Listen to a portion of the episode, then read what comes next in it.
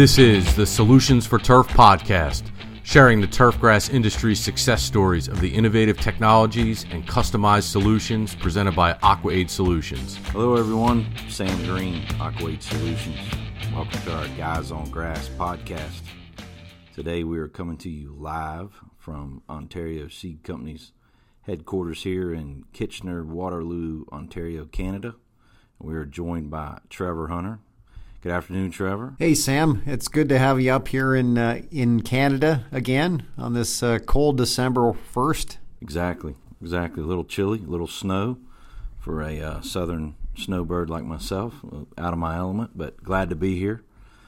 So, Trevor, talk a little bit. You know, we've done these podcasts now uh, really for the last two years. And, um, you know, let's start off with just a little bit of an update with the weather and the kind of year that the uh, turf managers experienced up here in this area. Kind of started off uh, one way and ended up really wet, didn't it?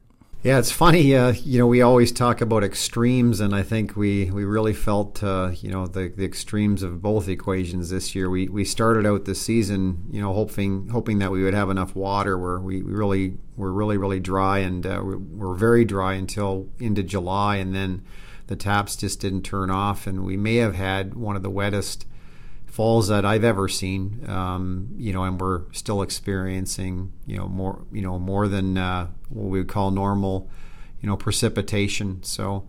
Um, so it was a year that uh, you know that uh, had two totally different uh, sides of the spectrum.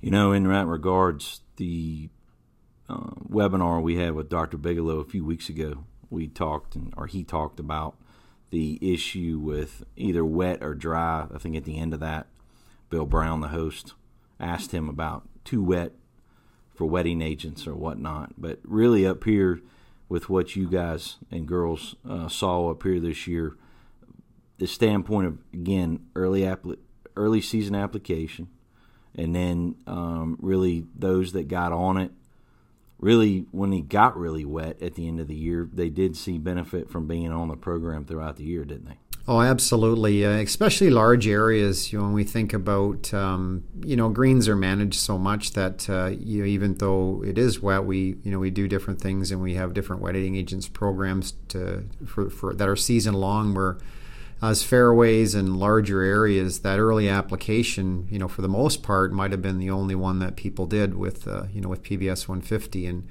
we saw ourselves, you know, being able to get through those long dry days that we had in June, and then when it get, did uh, rain in the latter part of the season, you know, I think there really was seen the benefit of, uh, you know, water being able to get off the surface, and and obviously for the most part, we you know we didn't do fall applications or late summer applications because there there wasn't need need to add hydration. That's for sure. Um, you know, going into this winter so far, of course, I had a little snow on my way up here yesterday. Um, you know, long range here for this winter. Uh, you were saying earlier today, kind of a uh, kind of a seesaw, right? Um, what they're predicting, long. Uh, a lot of snow, but yet uh, intermittent in up and down kind of season, correct? Yeah, so I, I, I, saw the, the report for the winter that was just put out by Environment Canada, and uh, you know for our region, you know in, in, Ontario here, you know they're they're saying, and it's much like the season we just had is just uh, you know extremes. So you know we may get into periods where we have a lot of snow and where it's very cold, and then you know we're going to have a melt and maybe some rain and some milder weather. So I guess uh, you know it's yet to be seen, but it looks like we, we could have a seesaw winter, uh, you know, which uh, wouldn't surprise me with what we just went through uh, with the growing season. You know, that kind of leads me to the other. Um, you know, we came up and met here for a couple days, kind of getting a handle on this year, um, what's going to be needed for this market for next year, and uh, ensuring that everything was kind of set. Also. Um, talk a little bit about the conference in January. Kind of unique, two groups together, correct? Yeah, it's going to be. I think uh, you know, for the most part, I think people are really excited to you know to get to a, a, formal you know networking you know convention. So combining the Canadian and the Ontario, or you know, we're hoping that uh, you know we'll have a, a pretty good attendance and should be exciting. Uh, you know, if things stay like they are, that we can all get together and uh, you know have something that was that we've missed for a while. You know, congregating maybe with some people we haven't seen for a while, and and networking, and uh, um, and then continuing to learn. Yeah, I can tell you, we experienced uh, a really nice trade show two weeks ago there in the Carolinas for the Carolina show, and uh, definitely proved that people were ready to get back out and get to that one-on-one in person. Uh, you know, banter and, and the education piece too. I think they had additional seats filled uh, for the education talks than even they had in 19 and trade show was well attended too. So we look forward to participating in that in january also.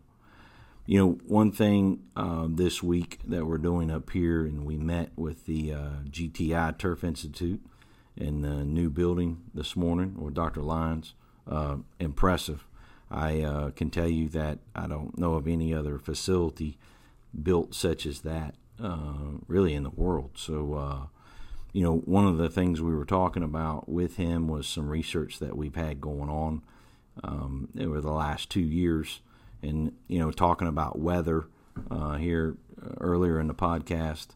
You know, one of the things we saw out of this research was that uh, longevity and residual piece with the wetting agents. So, why don't we go back and talk a little bit about kind of what we learned today? Kind of follows up on the programs that OSC has been um, putting their customers on for the last several years. Uh, let's talk a little bit about kind of what we found out today.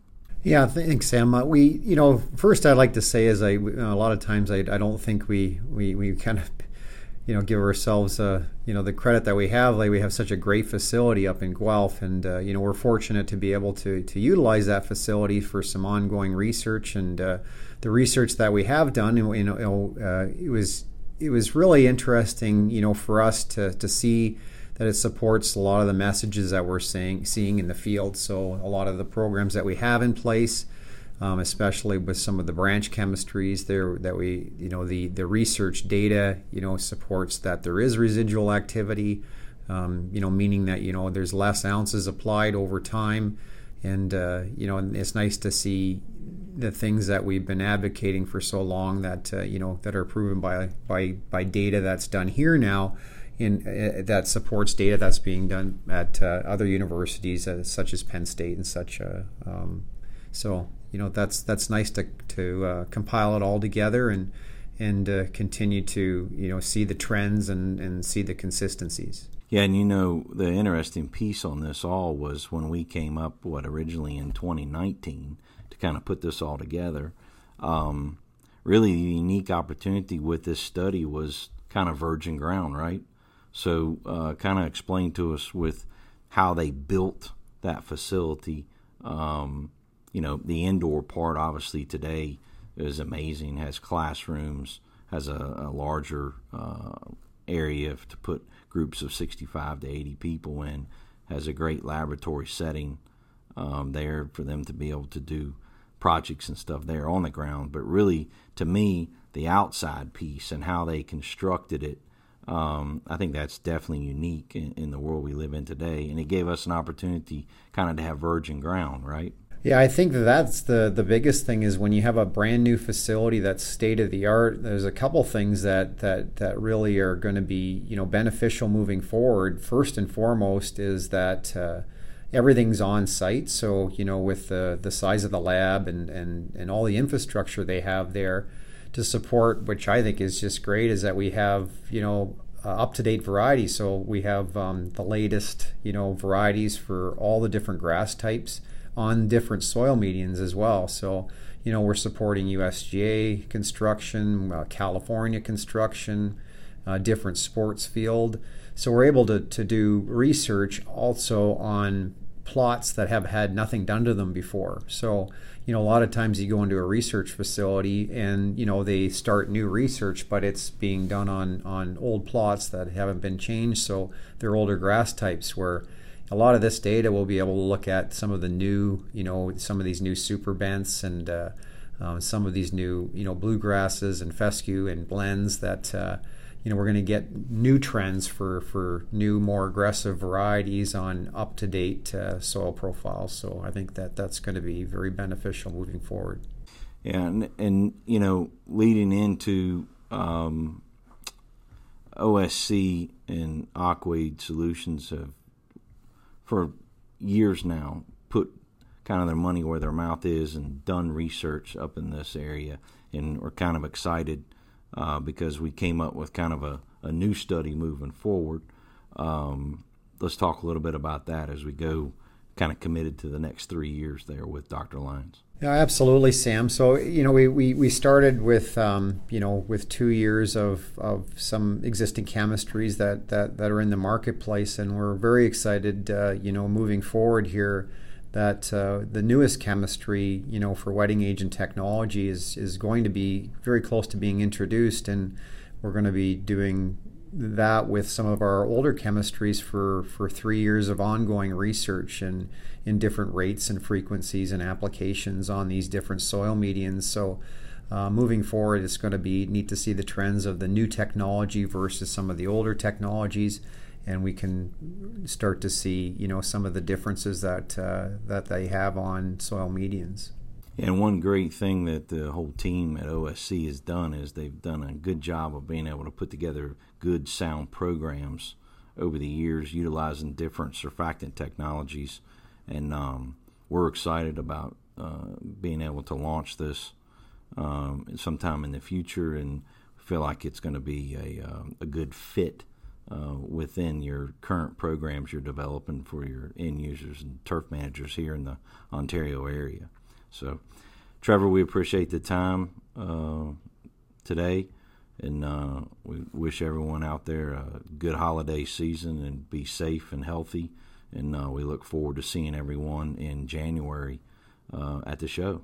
Yeah, thanks very much, Sam. And uh, you know, we look forward to uh, continued working together and in, in, bringing some of these these new technologies and, and ongoing research to support you know our venture to help uh, our, our end users um, produce the best product that they can. Thanks, Trevor. Thanks for joining us today, everyone. Now back to work because break time is over.